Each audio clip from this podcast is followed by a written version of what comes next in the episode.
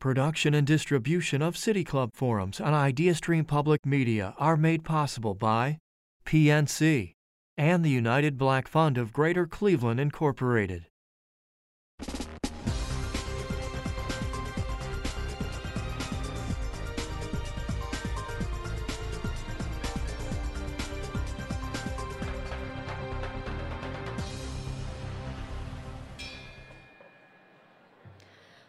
Good afternoon, and welcome to the City Club of Cleveland, where we are devoted to conversations of consequence that help our democracy thrive.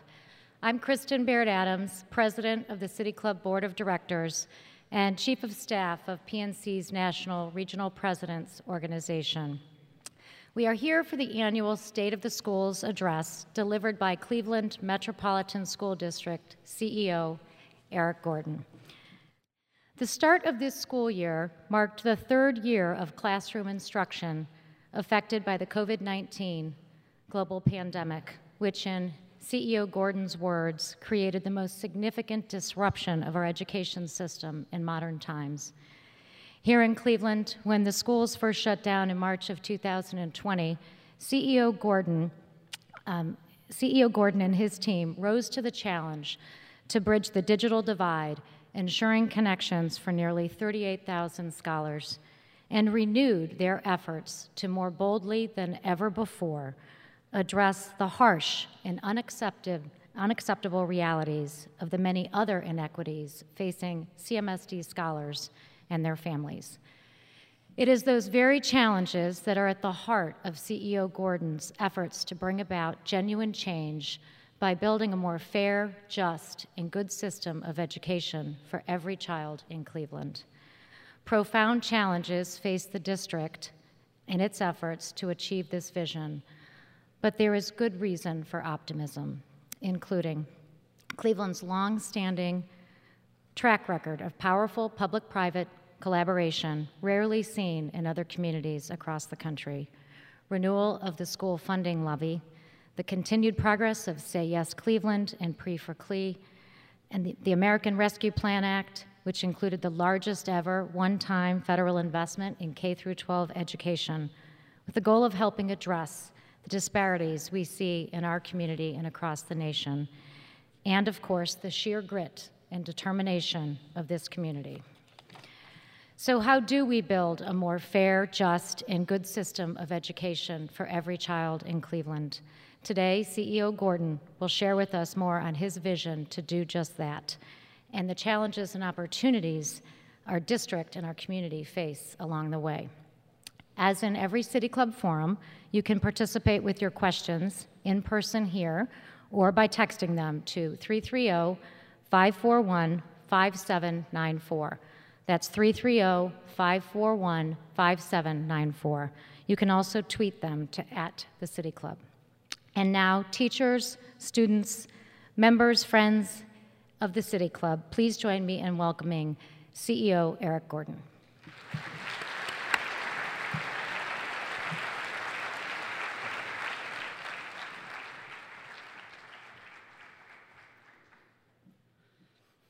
Good afternoon. Oh, I'm a school guy. We can do better than that. Good afternoon. There we go. I heard my scholars out there.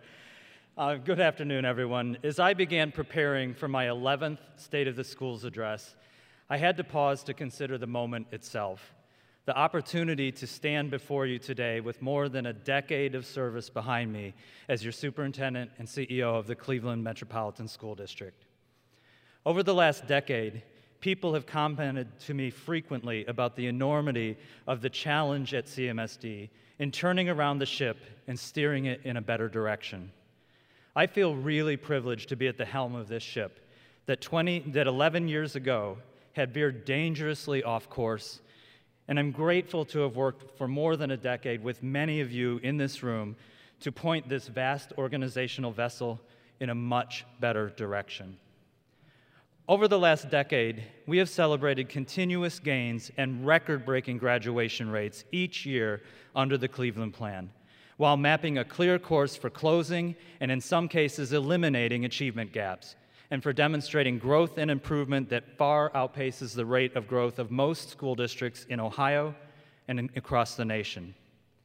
In that time, CMSD earned the status of being ranked in the top 15% in Ohio for improvement in K through 3 literacy, the top 4% in Ohio for improvement on state reading and math exams, and the top 1% in Ohio for improvement in graduation rates.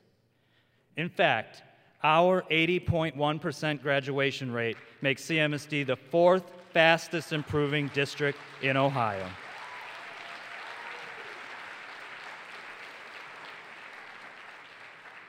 But wait, there's more our 80.9% graduation rate for African American students and 82.6% graduation rate for Hispanic students means that our children of color in the CMSD graduate at rates nearly six percentage points higher than their peers statewide.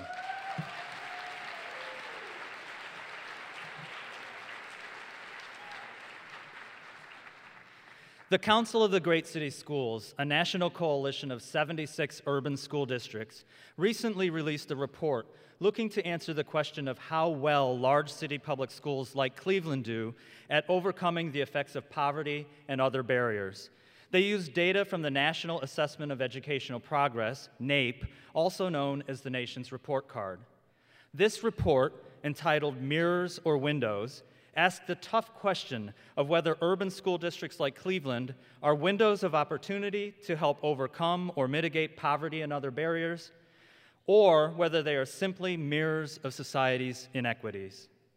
This report found that Cleveland is one of just 12 cities that was identified as having beat the odds for our students on each administration of the NAEP over the last decade and is only one of six school districts in the country that consistently improved our performance every year over that 10 year period.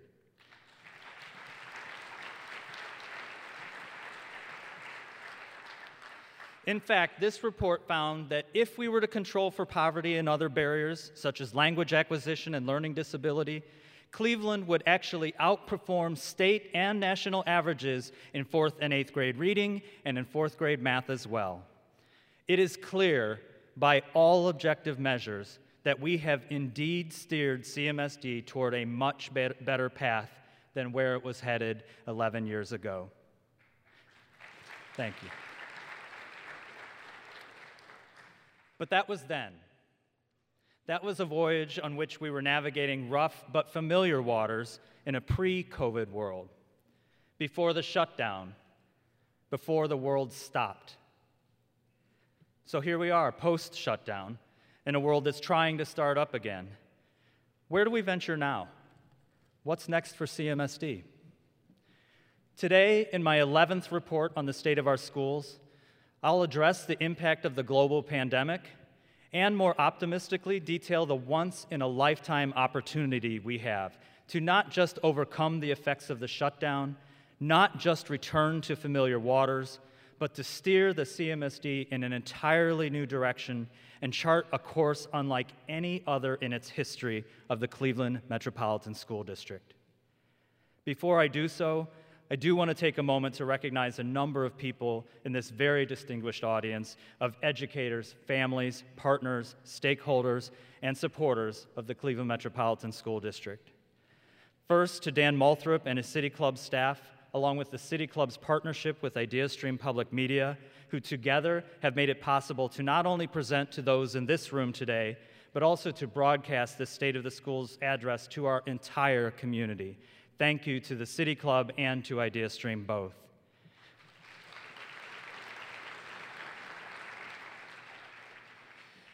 And we owe a debt of gratitude to the generous sponsors of this annual event for enabling us to share the progress and achievements of Cleveland Public Schools with a much broader audience, including my student scholars, their families and caregivers, and educators who are attending today at tables sponsored by our supporters, who you see on the screen. Please help me thank them as well.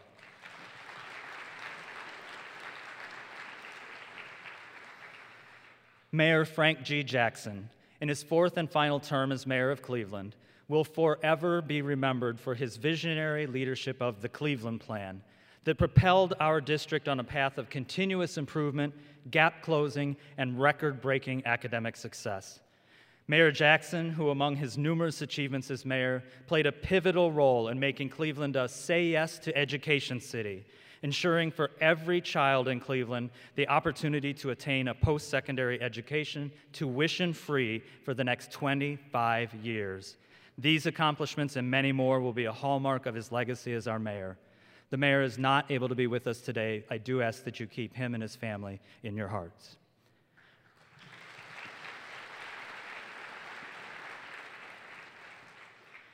Mayor Jackson and the City of Cleveland have also been ably represented over the past 14 years by the Mayor's Chief of Education, Dr. Monica Price. Monica is here. Please stand so we can thank you for your many contributions over the years.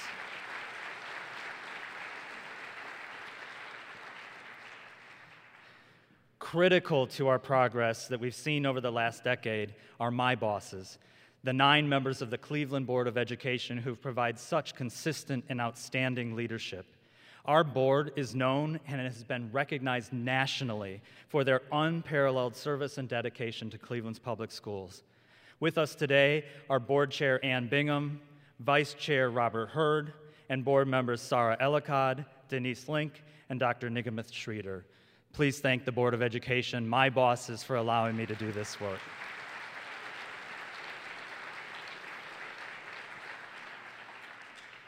Also, with, with us today are representatives of many of this community's agencies that help to shape and who continue to support CMSD. These include the Greater Cleveland Partnership, the Cleveland Foundation, the George Gund Foundation, the Cleveland Council of Administrators and Supervisors, the Cleveland Teachers Union, Breakthrough Public Schools, the City of Cleveland and Cleveland City Council, County Executive Armond Budish and Cuyahoga County, the United Way of Greater Cleveland, College Now of Greater Cleveland, our partners at Pre for CLE, the Cleveland Transformation Alliance, and the Higher Education Compact of Greater Cleveland, our state board member, Meryl Johnson, and so many more. Thank you to all of our agencies, those I named and those who uh, were named in spirit, for continuing to support the Cleveland Metropolitan School District. And I would be remiss, we can thank them, that'd be great.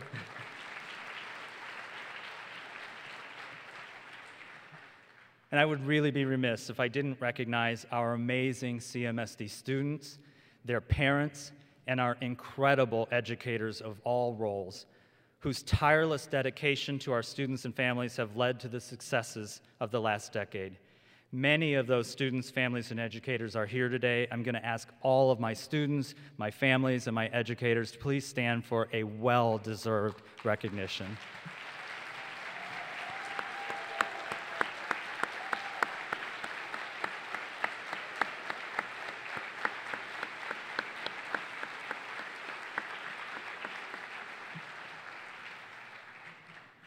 Thank you to my scholars, my parents and caregivers, and my educators. So on March 13, 2020, CMSD, the City of Cleveland, the state of Ohio, the United States of America, in fact, the entire world faced a deadly storm of epic proportions. The original forecast as it approached was that the storm would be fierce but brief, and if we moored down and waited it out, we could then proceed back on our course.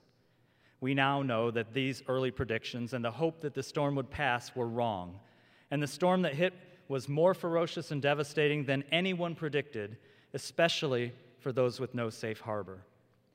As a nation, we are known for what historian Noam Chomsky called the privileged few and the desperate many. While the economic disparities of the desperate many were known long before the COVID 19 pandemic, the global shutdown that directed everyone into digital lifeboats forced the privileged few to confront the stark realities of many poor Americans, including those living here in Cleveland.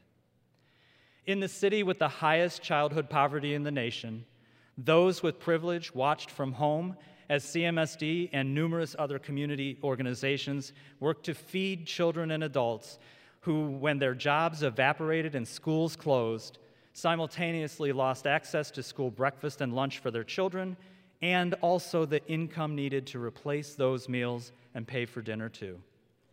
In Cleveland, identified as the worst digitally connected city in the country, Those with access to the internet worked from home and complied with orders to stay inside while accessing core services like medical care, legal supports, education, and even unemployment benefits through the World Wide Web.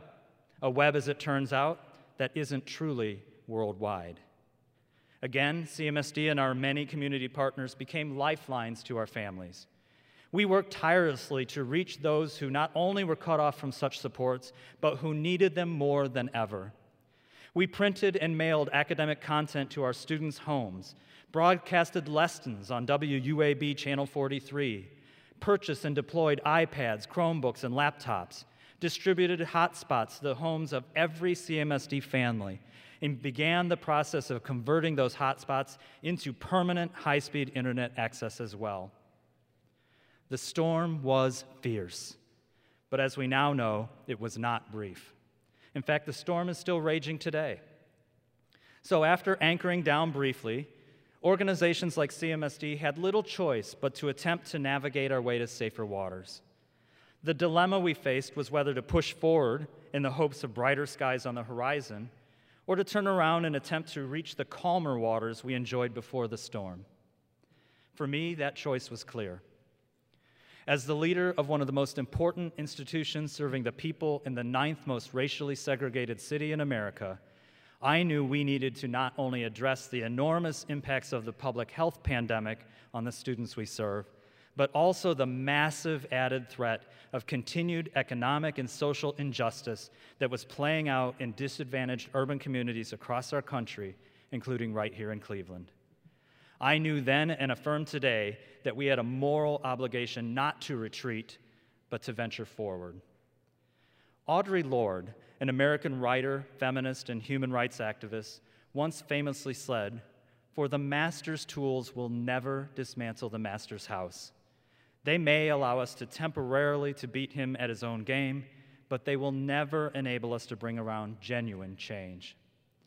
Let's face it, even in the best cases, the school systems that so many are striving to return to in America were built for an agrarian society in an industrial age, not for a global society in the digital age. But now, with the vast disparities between the haves and have nots laid totally bare, it's nearly impossible for the privileged few to ignore what is in plain sight. And so I ask, why would we, as a society, work so hard to find ways to pick up the master's tools when we know they are only sufficient for rebuilding the master's house? Why wouldn't we instead create new tools to build a new house, one that, as Kristen said, is more fair, just, and good? I mentioned earlier that CMSD had proven over the past decade that we were able to sail a strong vessel through a number of storms, arriving at better destinations. But even those voyages were achieved using old tools on an old ship. The question today is not if we can build and sail a strong ship, but what kind of ship we should build and where we should sail it. The question is how do we emerge from this pandemic and position the Cleveland Metropolitan School District for the future? To answer these questions, the state of Cleveland's public schools and our vision for the future of CMSD must be about far more than simply correcting for the setbacks our kids experienced in the shutdown. And it must be about far more than simply getting kids back on track for where they would have been in an antiquated system that was dismantled by the pandemic. If we've learned anything from the past 18 months, I hope it is that the core infrastructure of our communities must be designed for the many and not for the few. And that, as examples, the people of the world's most wealthy nation shouldn't have to rely on their schools to meet their basic food needs, or that these same people should have access to affordable, high speed internet access as a public utility, uh, de- deemed every bit as essential as heat, electricity, and water in a global society that requires connection through a digital world for people to function and thrive. It's actually ironic that a century ago, the Spanish flu epidemic of 1919 resulted in another previously unaffordable elect- uh, luxury called electricity becoming a public utility available to all when that pandemic ended. I watch and wonder whether local, state, and federal leaders will once and for all eradicate this enormous yet easily fixable disparity, even as we tackle more intractable disparities like food insecurity or the quality of the educational experiences that most disadvantaged people in our communities experience.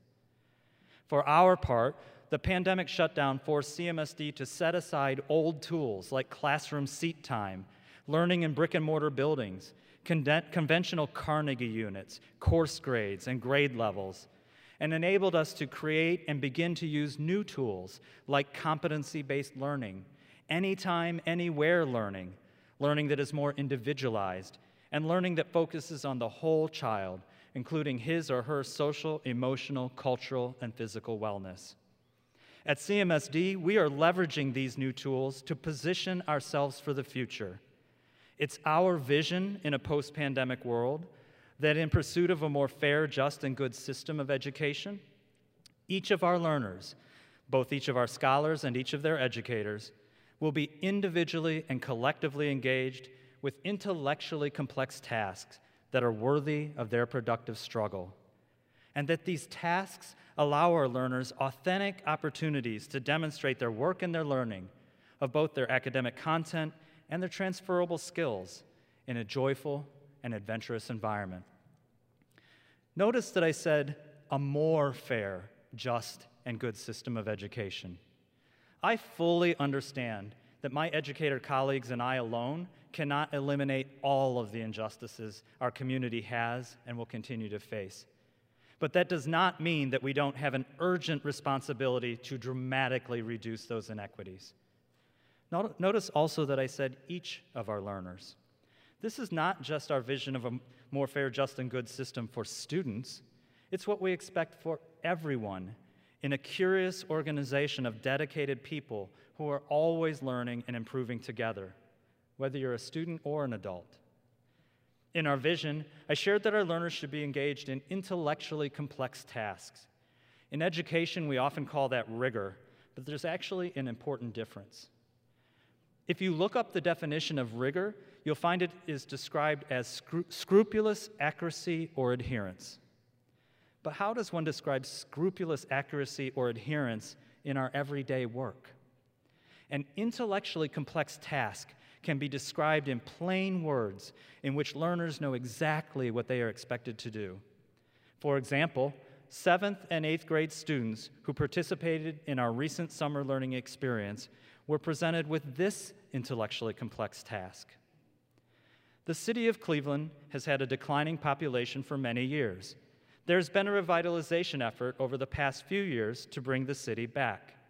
Your job is to evaluate this effort and report to the Departments of Economic Development and Community Development. After conducting observations in your neighborhood and comparing it to observations made by other students in different neighborhoods, your team will identify one revitalization effort to dig deeper into and evaluate. You will then make a recommendation to how to revitalize Cleveland. You'll also notice that our vision doesn't say real world. The real world is certainly important, but it's only a subset of where learning can occur. If Gene Roddenberry hadn't written about a far-away future where people flipped open radio devices to talk to each other across the galaxy, where starship captains touched glass screens to operate their computers, and where people simply called out to their computers with questions, questions the computer answered back to them, you might not be tweeting messages about this speech to at Eric Gordon underscore CEO and at the City Club on those smartphones you're using today. And don't forget the hashtag celebrate CMSD. The trick of these intellectually complex tasks is to go beyond the intangible definition of rigor while exploring the world not only as it is today, but as we would hope it to be. But to do that, these tasks have to be worthy of our productive struggle. We have to want to work together in our group to figure out the solution. We have to want to research and learn new academic content that helps us answer the question. We have to be willing to tinker, to try and to fail, and to try again. This task has to be worth our time, our energy, and our curiosity. Part of the way we can make tasks worthy of our struggle is providing authentic opportunities to demonstrate our learning, not just of academic content, our English, our math, our chemistry, for example, but also of transferable skills like working on a team together, learning how to present to an audience, learning research skills, and more. In the work environment, you often see these demonstrations of learning manifested as presentations of your team's ideas, or prototyping a new idea in a medical lab or on a fabrication floor. In a restaurant, it might be the taste, quality, and presentation of the meal you've prepared for your customer. In the arts, it could be juried competitions, performances, gallery exhibits, and more. Like these authentic demonstrations of learning happening in the world around schools, we must also present our learners with opportunities to demonstrate their learning in authentic ways in school as well. We did this over summer by creating demonstration of learning days, where our students first got to invite their families and friends to see and hear about their learning, and then competed citywide in competition categories in the arts, STEM, humanities, and in a category of projects like those seventh and eighth graders that I described earlier called I Love the Land. Finally, all of this should take place in a joyful and adventurous environment. Learning should be fun. And if we achieve this vision, or rather, when we achieve it, our students will also do just fine on their standardized tests. In fact, you can, you can applaud that. In fact, I predict we will close gaps faster and better than we've ever done before. Don't believe me? Just ask the 8,400 students who participated in our summer learning experience. Ask their parents, ask their teachers. If you are one of those students, parents, or educators, stand up. Let them see who you are so they know who to ask. I know there are people in this room that participated in summer learning experience.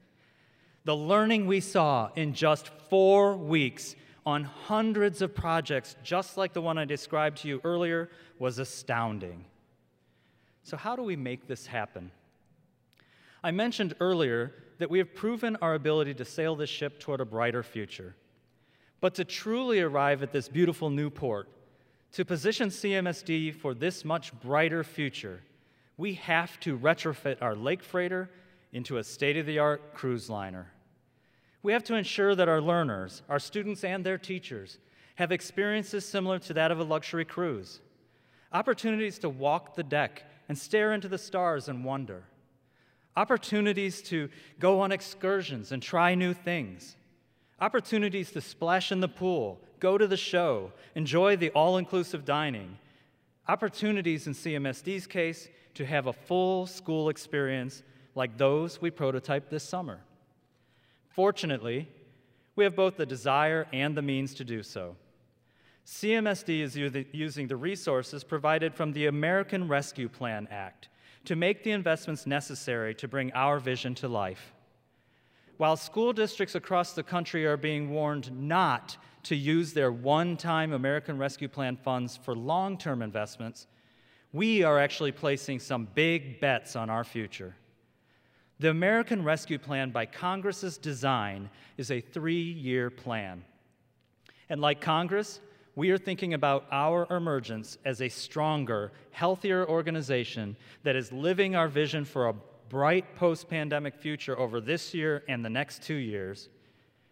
Using our rescue plan funds, we will complete the full conversion to a one to one technology district, ensuring every student and educator in the CMSD has the appropriate modern iPad, Chromebook, or laptop to meet their anytime, anywhere learning needs. And by replacing these devices each four years, CMSD seniors will now be able to keep their laptops after graduation.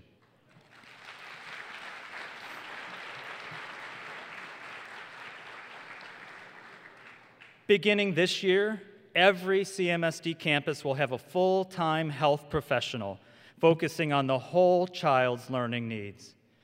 Beginning this year, every traditional pre K 8 school in the city has added either a before school zero period or an after school ninth period, which begin on Monday, enabling us to expand access to the arts, music, and physical education in addition to the instruction students already receive in these areas during the typical school day.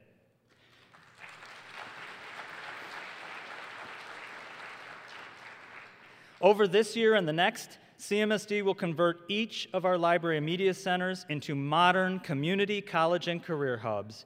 Cyber cafes open to students before and after school and during their lunchtime, in addition to during the school day, ensuring access to a modern library media collection while also providing a one stop shop for students to sign up for clubs and activities, access services and supports like their Say Yes Family Support Specialists, explore their career interests and aptitudes as part of our new PACE career exploration and planning programming, get help with college uh, applications, essays, and scholarships, or just to hang out together to work on those intellectually complex tasks.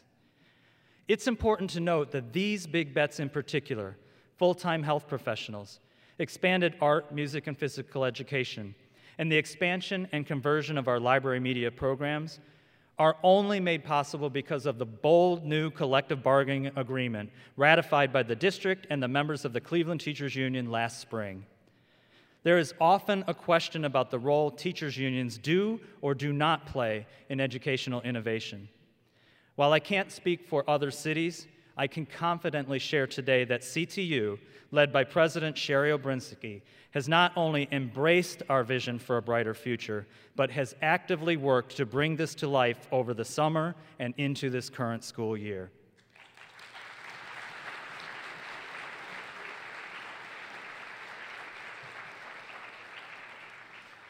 With the American Rescue Plan funding, we can, at a critical time for CMSD, bring these and other big bets to life over the next three years. But unlike many of my counterparts across the country, I'm able to make these bets because of the incredible support of this community. By passing Issue 68 last November, Clevelanders have created a stable financial condition that allows us to make these investments and show our community what their schools could be both in the next three short years and beyond. I urge Clevelanders to visit our schools and participate in the many authentic demonstrations of learning that our learners will be engaged in. Come to our concerts, view our juried art exhibits, cheer our scholar athletes to victory at their athletic competitions, or serve as a judge for a school's team project. And look for us in the community installing our works in libraries and community centers, and activating our anytime, anywhere learning, you will see your Issue 68 tax dollars hard at work. Our people have suffered throughout this pandemic. They deserve more than we've ever delivered to them, and CMSD is better positioned than we've ever been before, and that we may ever be again to give them more. If we've done nothing else, in my last 10 years as your CEO. It is to prove what's possible if we envision the future and build it together. Today and in the days to come, I invite you to join us as we set sail on this brand new CMSD experience. An experience like none in the history of the Cleveland Metropolitan School District, and a life changing experience for our kids, our school community, and our city. Before I conclude, I'd like to thank Jo Byrne, our cruise ship director, so to speak, who donated her time and her talent for free to create the amazing graphic recording that mapped out our journey today. And a special thanks to Ben Dreher, CMSD's TV station manager, who served as first mate, graphically bringing our journey to life. And to Roseann Chick Canfora, my helmsperson, my navigator, who has worked with me side by side to craft each of my State of the Schools addresses for the past 11 years. Thank you, Chick, for your service to CMSD.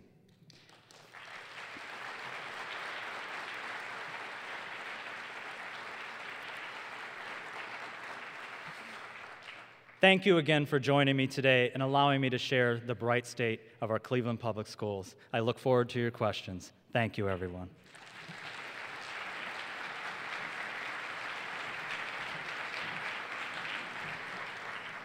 Today at the City Club, we are joined by Eric Gordon, CEO of the Cleveland Metropolitan School District, for his 11th annual State of the Schools address. We are about to enter our, the Q&A portion of our program. For those of you here in person, if you would like to ask a question, please line up behind one of the designated microphones. We ask that students line up to the microphone on the left side of the room and our other guests to the micro- microphone on the right. As a reminder, please keep a six foot distance between yourself and those around you while waiting in line, and please have no more than three people waiting in line at one time. For our virtual listeners, if you have questions, again, please text them to 330 541 5794. That's 330 541 5794. You can also tweet them to at the City Club, and we'll do our best to work them in.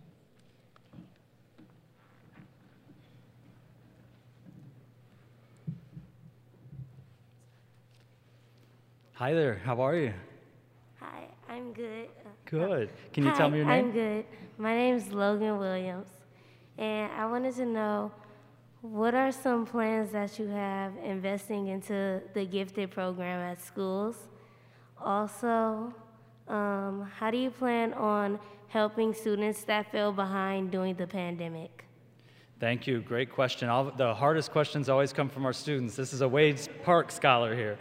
So the question is about both gifted programming and catching up, right? So we are approaching it as a district, not just me, but your teachers and our educators. There is two kind of philosophies in education. One is Today is September 22nd. Here's where you're supposed to be. You're behind. So we're going to shovel a whole bunch of remediation at you.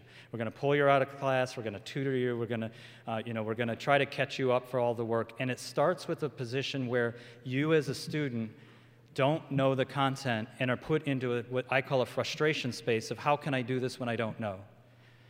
Our philosophy is to figure out where you are. What do you know? And leverage that asset. So you, maybe you should read at the fifth grade level and you're reading at the mid fourth grade level, then let's start there and let's put books that you're really interested in and make you want to read and get you reading so that you skill up really quickly because you start from a place you know. That's our philosophy and what you'll see across the district, which is why I described those projects that let you enter whether you're gifted or whether you're a str- struggling student or reluctant learner, you can all engage in that project and you each get to start from your strengths and accelerate from there. And that's what you're going to be seeing very differently in this school year with many projects that are actually launching next week and expanding throughout the year, and what you'll see differently from districts across the country. So you're part of doing something great. Thanks for your question.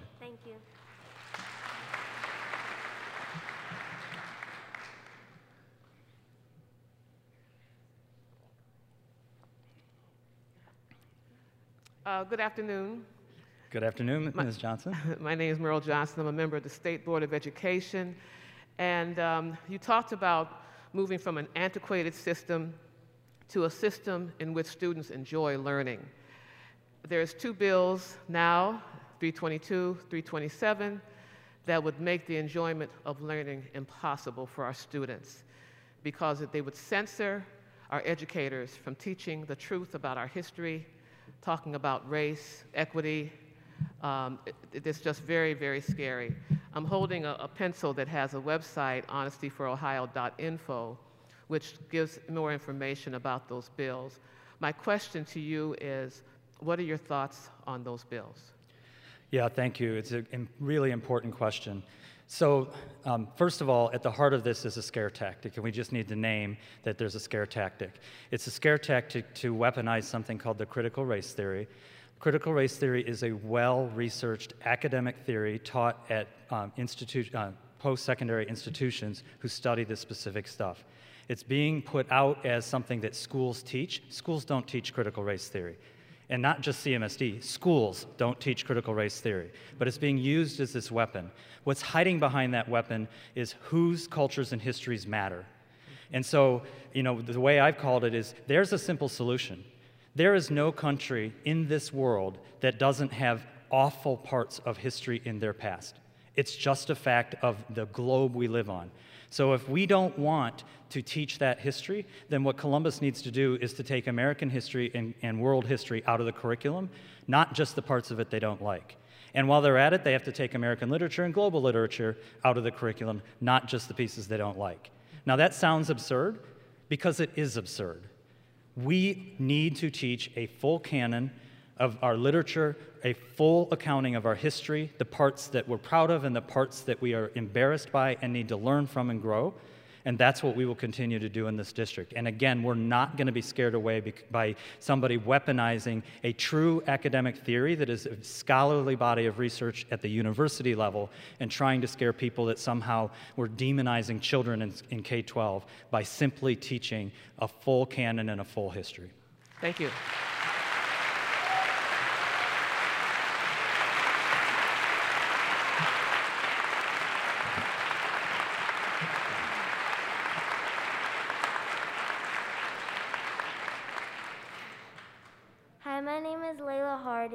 And my question is what workshops have you put in place to help my teachers' professional development?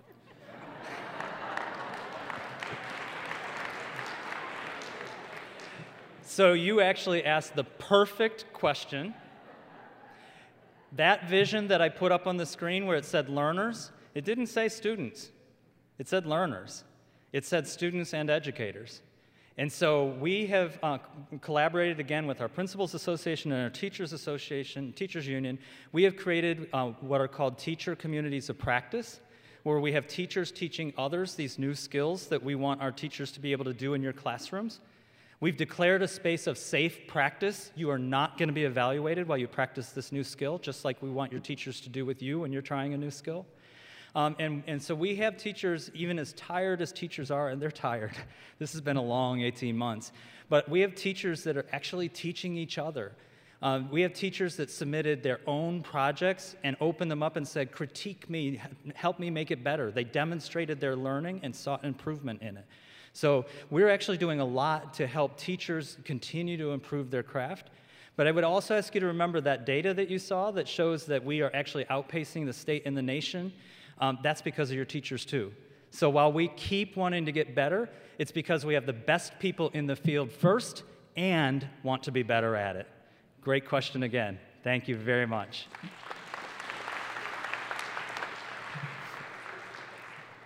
Uh, hi, I'm a former student of CMSD. Um, I'm currently a Say Yes scholar at Cleveland State University.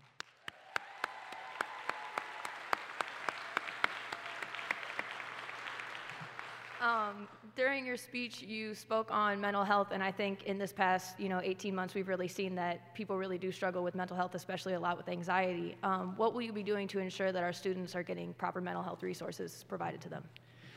Yeah, it's a, another really important question. Mental health in our country is very undervalued and therefore very underinvested in. And the school district will do our part in it, but we're not going to be the full solution. This has got to be some, one of those more intractable societal issues that we have to tackle. What are we doing? We have a full social and emotional learning curriculum, pre K through uh, 12, which is about prevention and promotion of pro social, pro healthy behaviors. Um, a lot of the enrichment activities that we're investing in are to create those pro social spaces where you can actually practice good mental health behaviors, interacting, reconnect with friends, things that we know are helpful. So there's a first layer of providing basic opportunities for your mental health. The second is that through Say Yes education, um, and we're one of only four cities that have this, so we're really fortunate. Um, we, we are actually piloting integrated health task forces that really think about how do we bring medical and mental health medical professionals into our schools in a much deeper way than the partnerships we already have. We have good partnerships with the county and their services, but how do we actually get more direct, immediate, small group supports um, and then individual supports when they're needed? But this is a societal issue that we have to really have to address. And I would say, young people that are just coming out of high school, early college students, you have a much healthier appreciation, less of a fear of naming that mental health is a part of our entire health. And so the advocacy that you and young people will be doing to bring attention to a problem that in my generation we were taught to hide Mental health was something you should be embarrassed by, even though surgery is not. Well, we have to think about our whole health as not an embarrassment, but is, is important. And you and your peers uh, continuing to raise this question and advocate, and as you grow, uh, you know, really call on our society to make it an important uh, part of our society will be the long-term solution as well. So we'll do our part, uh, but don't ask me the question, ask everyone the question. Don't stop asking the question. Thank, Thank you. you.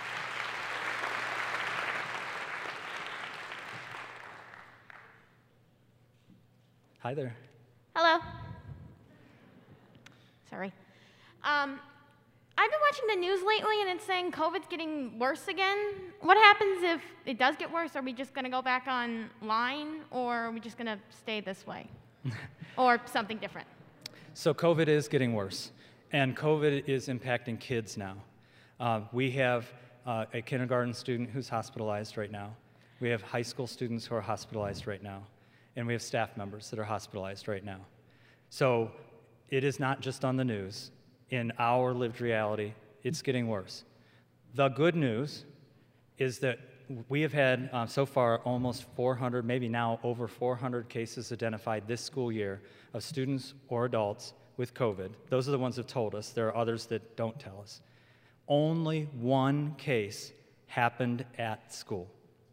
That's because you and your peers and your professionals are wearing their masks, doing your temperature checks, keeping the sanitizing hand washing, staying three feet apart where you're able to do so. We're fogging our classrooms and buses. We're doing what we know we have to do, and that's keeping us in school. I was on a call, a call with one of my superintendent colleagues today who already transitioned a big part of their system back to remote because they have not been able to stay in front of this. If we have to, we will. But our goal, our teachers want to be in class with you. We want to be in class with you. And so, continuing those mitigation strategies, that mask that we declared for the first five weeks, and I will just tell you now, on Monday, I'm going to tell you it's the rest. We haven't tripped this nine, nine weeks, we're going to stay there, is working. We also have added um, and will be bringing citywide um, random um, voluntary swab testing where you as a student can actually have a swab test and it's not the stick that they shove up into the back of your brain, it's just a little Q tip. Um, so that we can make sure that we find out quickly if you do have COVID and we can help you with it. And we will continue to run vaccine clinics. And there's a lot of fear in our community uh, of the vaccine not p- politic about the vaccine, which is a whole other thing you see on the news, but a, a fear, a genuine fear. But we have to get ourselves vaccinated, uh, 12 and older, families, friends, if we're going to get through this. Otherwise, we're going to continue to live in this middle state that you're asking about and wondering what's going to happen tomorrow. Uh, but you have my commitment. My team and I look at this data every single day and we are making adjustments literally daily. We had one class, we switched to remote because we had an in class infection. They did their 10 days, they're back in school. If we have to do that for a school, we'll do it. But our primary goal is keep up the prevention, keep up the mitigation so that we don't get there. So, good, great question again. Thank you.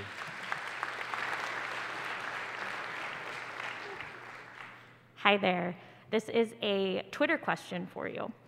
Will you strongly consider implementing a curriculum for City of Cleveland jobs, specifically in public works and public safety, to create the next generation of city workers?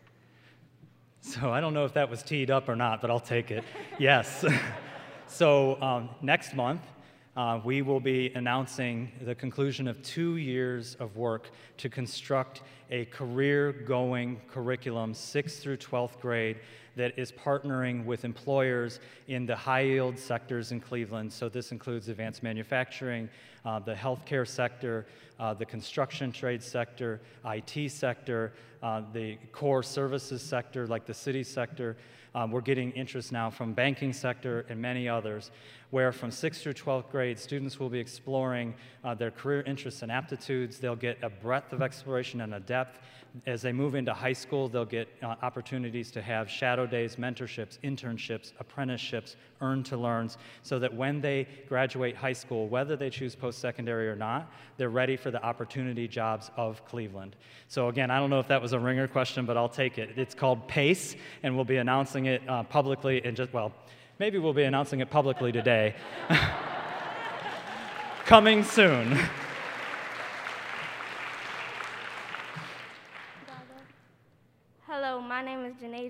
And my question is, what is the hardest part about my, the hardest part about being DO with the coronavirus still going around? Oh. um, what's the hardest part of being the CEO for the coronavirus? Um, that, that doesn't feel like a fair question. no, um, you know, I tell people when they ask me, How are you doing? It, it almost doesn't feel like a fair question to ask anymore. And, and it's such part of our culture of kindness and, and courtesy. And I tell people I'm living the COVID dream. um, the hardest part, I think, is making sure that, that you know that I know we're going to be okay. And so, hopefully, what you've seen over the last 18 months, you know, you've seen the videos that I put on social media or whatever, the letters I've sent home, the, the messages I've called, your teachers have seen it. I hope that underneath that whole thing, you kept hearing me say to you, it's going to be okay, and here's what we're going to do. And, and the hard part was, I didn't know what we we're going to do because none of us have been through a global pandemic before. I actually told somebody when they were really angry with me, I said, You know, I, I hear you, and the next time we have a global pandemic, I'll make a better decision. um, but I, the hardest part is, is making sure that you're okay.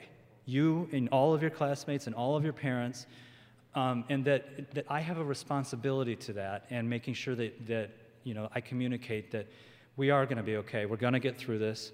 We are, and I would argue, in some ways, doing far better than many other communities because of the space and grace we've created as a community.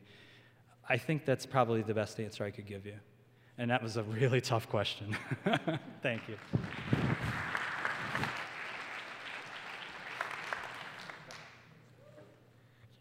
Hi, my name is Jer- Jeriani Dominguez, and my question is How hard are some of the decisions you have to make? I didn't hear the question. Can you speak a little louder? How hard are some of the decisions you have to make? so, remember snow days? Yeah. Here's the thing about my job is people who are in my job because they want to make everybody happy will fail. That you can't you know, if I call a snow day, you're going to be elated and your mom is going to be upset because she wants you in school, right? Uh, and, and so part of my job is to really do what I believe at my core is the right thing to do. And so there's lots of hard decisions. Um, there are hard decisions about, you know, the, the COVID decisions we've made that I explained earlier. Uh, there are hard decisions about speaking to my board members, my bosses, about my recommendations for how we're going to use this money we have, things we will do, and then that, the decisions it means we won't do, right? But at the end of the day, I always just, I call it, can I put my head on the pillow at night? Did I do what I fundamentally believe is right? And that makes it a little easier for me. And I think that's true whether you're CEO or whether you're a student scholar or whether whatever profession you'll choose. Um, we're all going to face hard decisions. We're never going to please everybody, but if we can honestly say, I hear you, I understand you, and here's the reason I did what I did, and I hope you'll respect it, that's what, that's what makes it work for me. Thanks again. Great questions. Quick, because I'm about to get the hook. sure. Hi, my name is Vanessa. I'm a CSU uh, grad student as well as a thanatologist and funeral director, but more importantly, I am a parent. Um, so I hear all of these amazing things that you and teachers and our schools are doing for our students. However, what happens to students that are still lagging, that they're still behind and not quite there and maybe not going to succeed in the next grade or the next level? Yeah, so the thing is, over the next three years, we're going to have kids in widely varying different places. And so, what you will see unfolding over the course of the year are additional opportunities for those kids. Uh, so, you know, weekend programming, uh, evening programming with tutoring available, programming during winter and spring break to get caught up, another big summer learning experience. It's not that we shouldn't provide lots more opportunities to close those learning gaps, but it is that we need to provide them in ways that we know from the best educational science will actually create the learning faster. So I don't want to discount that, oh, kids will just catch up because the in school programming is differently. That's why there is more before school and after school, why there's more clubs and activities, why there'll be tutoring coming in.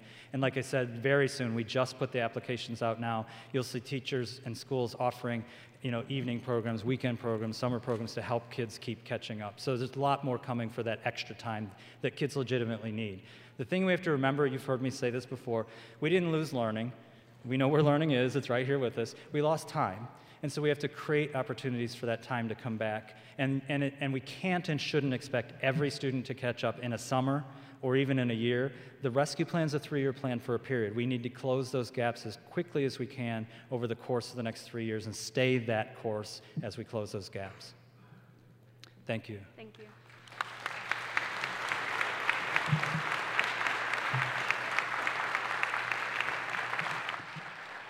Thank you for joining us for the annual State of the Schools address featuring Eric Gordon, CEO of the Cleveland Metropolitan School District. And that brings us to the end of today's forum. Thank you, CEO Gordon, and thank you, members and friends of the City Club. This program is now adjourned. For information on upcoming speakers or for podcasts of the City Club, go to cityclub.org.